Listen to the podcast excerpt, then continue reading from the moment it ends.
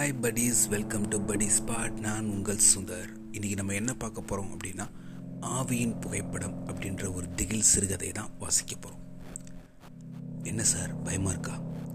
Victor முகத்தில் சிறு புன்னகையுடன் கேட்டான். சதீஷ் அவனை பதிலுக்கு சிரிப்பில்லாமல் பார்த்தான். ஊரை விட்டு ஆள் நடமாட்டம் இல்லாமல் பல கிலோமீட்டர் தள்ளி இந்த இரவு நேரத்தில் இந்த சுடுகாட்டு பகுதியில் தனிமையில் இருப்பவனை பார்த்து கேட்குற கேள்வியா இது? இன்னும் எவ்வளோ தூரம் போகணும் விக்டர் குளிர்காலம் என்பதால் பனிமூட்டம். என ஊதிய கண்ணாடி போல் மங்களாக காட்சி மறைத்திருந்தது. அந்த காட்சிக்கு ஊடாக மெலிதாக ஒரு காம்பவுண்ட் சுவர் தெரிந்தது. அதான் சார் சுடுகாடு காம்பவுண்ட். கேட் இப்போ மூடியிருக்கோம். நம்ம சுவரேறித்தான் போகணும். சதீஷ் கொஞ்சம் பதட்டமானவன் போல் தெரிந்தான். அதை சரி செய்ய தான் ஒரு சிகரெட்டை எடுத்து பற்ற வைத்தது போல் தெரிந்தது அந்த சுடுகாட்டில். அது கொல்லிவாய் பிசாசு போல. ஒற்றை கண்ணை சிமிட்டி சிவப்பாக இருந்தது. அதுங்க எப்போ வரும்? சார் நாம் ஒன்றும் உயிரோடு இருக்கிறவனை படம் பிடிக்க வரல. எப்போ வருவான்னு டைமுக்கு சொல்கிறதுக்கு ஆவியை படம் பிடிக்க வந்திருக்கோம். விக்டர் நீ இதுக்கு முன்னாடி எத்தனை ஆவிகளை படம் பிடிச்சிருப்ப? எப்படி இந்த ஆவிகளை படம் பிடிக்கிற ஐடியா வந்தது? அதுவா சார்? என்று ஆரம்பித்தான். மனுஷனுக்கு பயத்தில் வேட்டி அவர்ற நேரத்தில் இவருக்கு பேட்டி கேட்குதே என்று நினைத்து கொண்டான். இறந்து போனவங்களை படம் பிடிக்கிறது தான் சார் என் வேலை. அப்புறம் போலீஸில் கூட்டி போவாங்க. ஆக்சிடென்ட் கேஸு சூசைடு மர்டர்னு நிறைய பணத்தை ஃபோட்டோ எடுத்திருக்கேன். பல நாள் சாவு நடத்த இடத்துல தங்கி இருக்கேன். அப்படி மாலையில் விழுந்த ஒரு மலையிலிருந்து விழுந்த இறந்த கேஸை ஃபோட்டோ எடுக்க போய் நைட்டு தங்கி இருந்தபோது தான் அங்கே முத முறையாக ஆவியை ஃபோட்டோ எடுத்தேன். அங்கே இறந்து போன ஆள் ஆவி அதை அவங்க வீட்டுக்காரங்க பிரிண்ட் போட்டு கொடுத்தேன். காசு எதுவும் வாங்கலை. அந்த வீட்டில் எல்லோரும் ஆச்சரியமாக பார்த்தாங்க. இந்த ஆளுடைய மனைவி சந்தோஷமாக வாங்கிக்கிட்டா. அடடா மக்கள் இதை விரும்புகிறாங்கன்னு அதுக்கப்புறம் சாவு நடக்கிற இடத்துல தேடி தேடி ஃபோட்டோ எடுத்தேன். அதை வச்சு நிறைய காசு பண்ணேன். அப்புறம் நிறைய பேர் என்னையை தேடி வர ஆரம்பித்தாங்க இறந்து போன என் காதலி அவளே ஆவியை படம் பிடிச்சி கொடு. சில வருவாங்க. சில பேர் என் மகனை படம் பிடிச்சி கொடு அப்படின்னு வருவாங்க. சொல்லி நிறுத்து விட்டு சதிசை நிமிர்ந்து பார்த்தான். பெண் சொல்லத் தொடங்கினான். இது ஒன்றும் சாதாரண விஷயம் இல்லை சார்.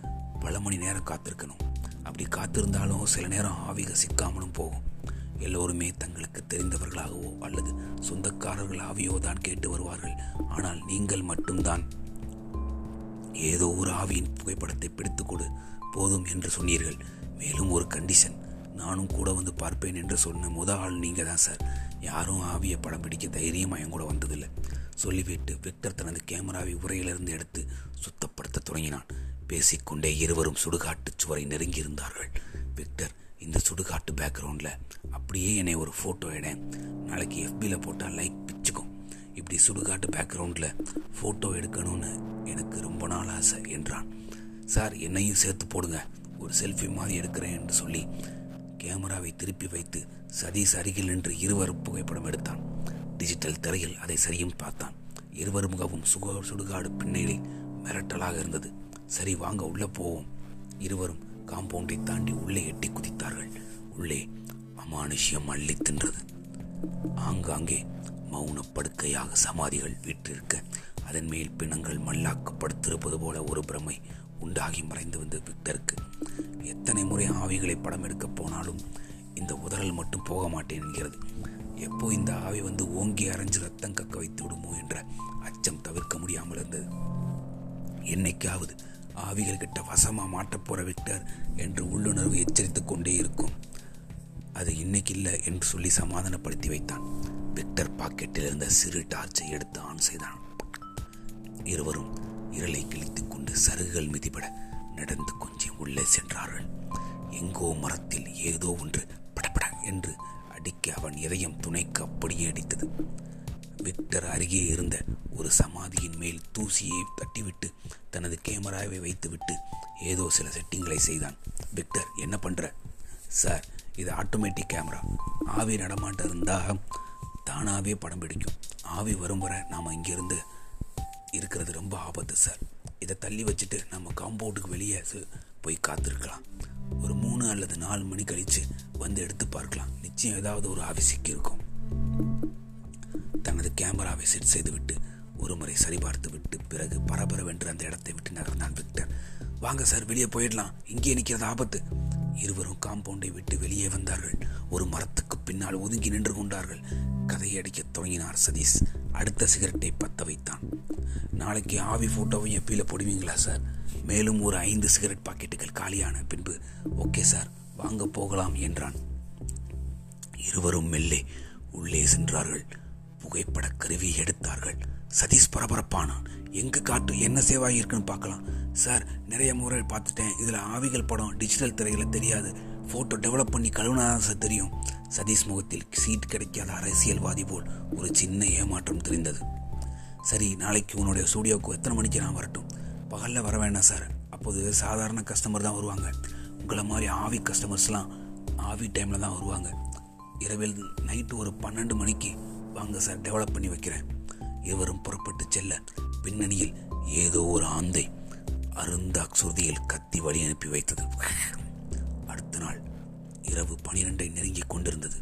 விக்டர் தனது ஸ்டூடியோவில் கம்ப்யூட்டரில் நேற்றைய சுடுகாட்டு படங்களை ஆராய்ந்து கொண்டிருந்தான். மொத்தம் நான்கு ஐந்து படங்கள் எடுக்கப்பட்டிருந்தன. ஒவ்வொன்றையும் கவனமாக ஆராய்ந்து பெரிதுபடித்து பார்த்தான். ஒன்றில் ஏதோ ஒரு முயல் கொட்டி ஓடியதால் கேமரா ஆன் ஆகி இருந்தது. இன்னொன்றில் ஏதோ ஒரு ஆந்தை தாழ்வாக பறந்து ஆணாகியிருந்தது. சை என்று சலித்துக் கொண்டான். அடுத்ததில் ஒரு மரக்கிளையில் சாய்ந்து போய் கீழே விழுந்து புகைப்படம் புகைப்படம் பிடிக்கப்பட்டிருந்தது. விக்டர் கைகளை பிசைந்து கொண்டான். அடுத்த படத்தில் அது என்ன? அது மர்ம கால்கள் அடுத்தடுத்த சீனில் ஒளிரும் கண்கள் விக்டர் பரபரப்படைந்தான். அந்த கோரமுகம் அதை பெரிதுபடுத்தி பார்த்ததில் சை ஒரு நாய். இன்னைக்கு கஸ்டமருக்கு ஏமாத்துதான் தரணும் போல. விக்டர் சலிப்புடன் அடுத்த படத்துக்கு நகர்ந்தான்.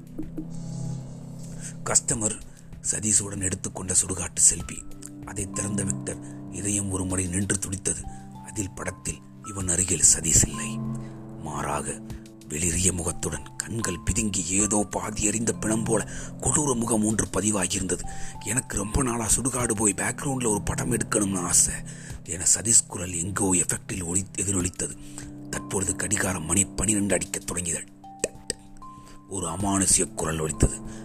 கதவை தர. என் போட்டோவை வாங்க வந்திருக்கேன்.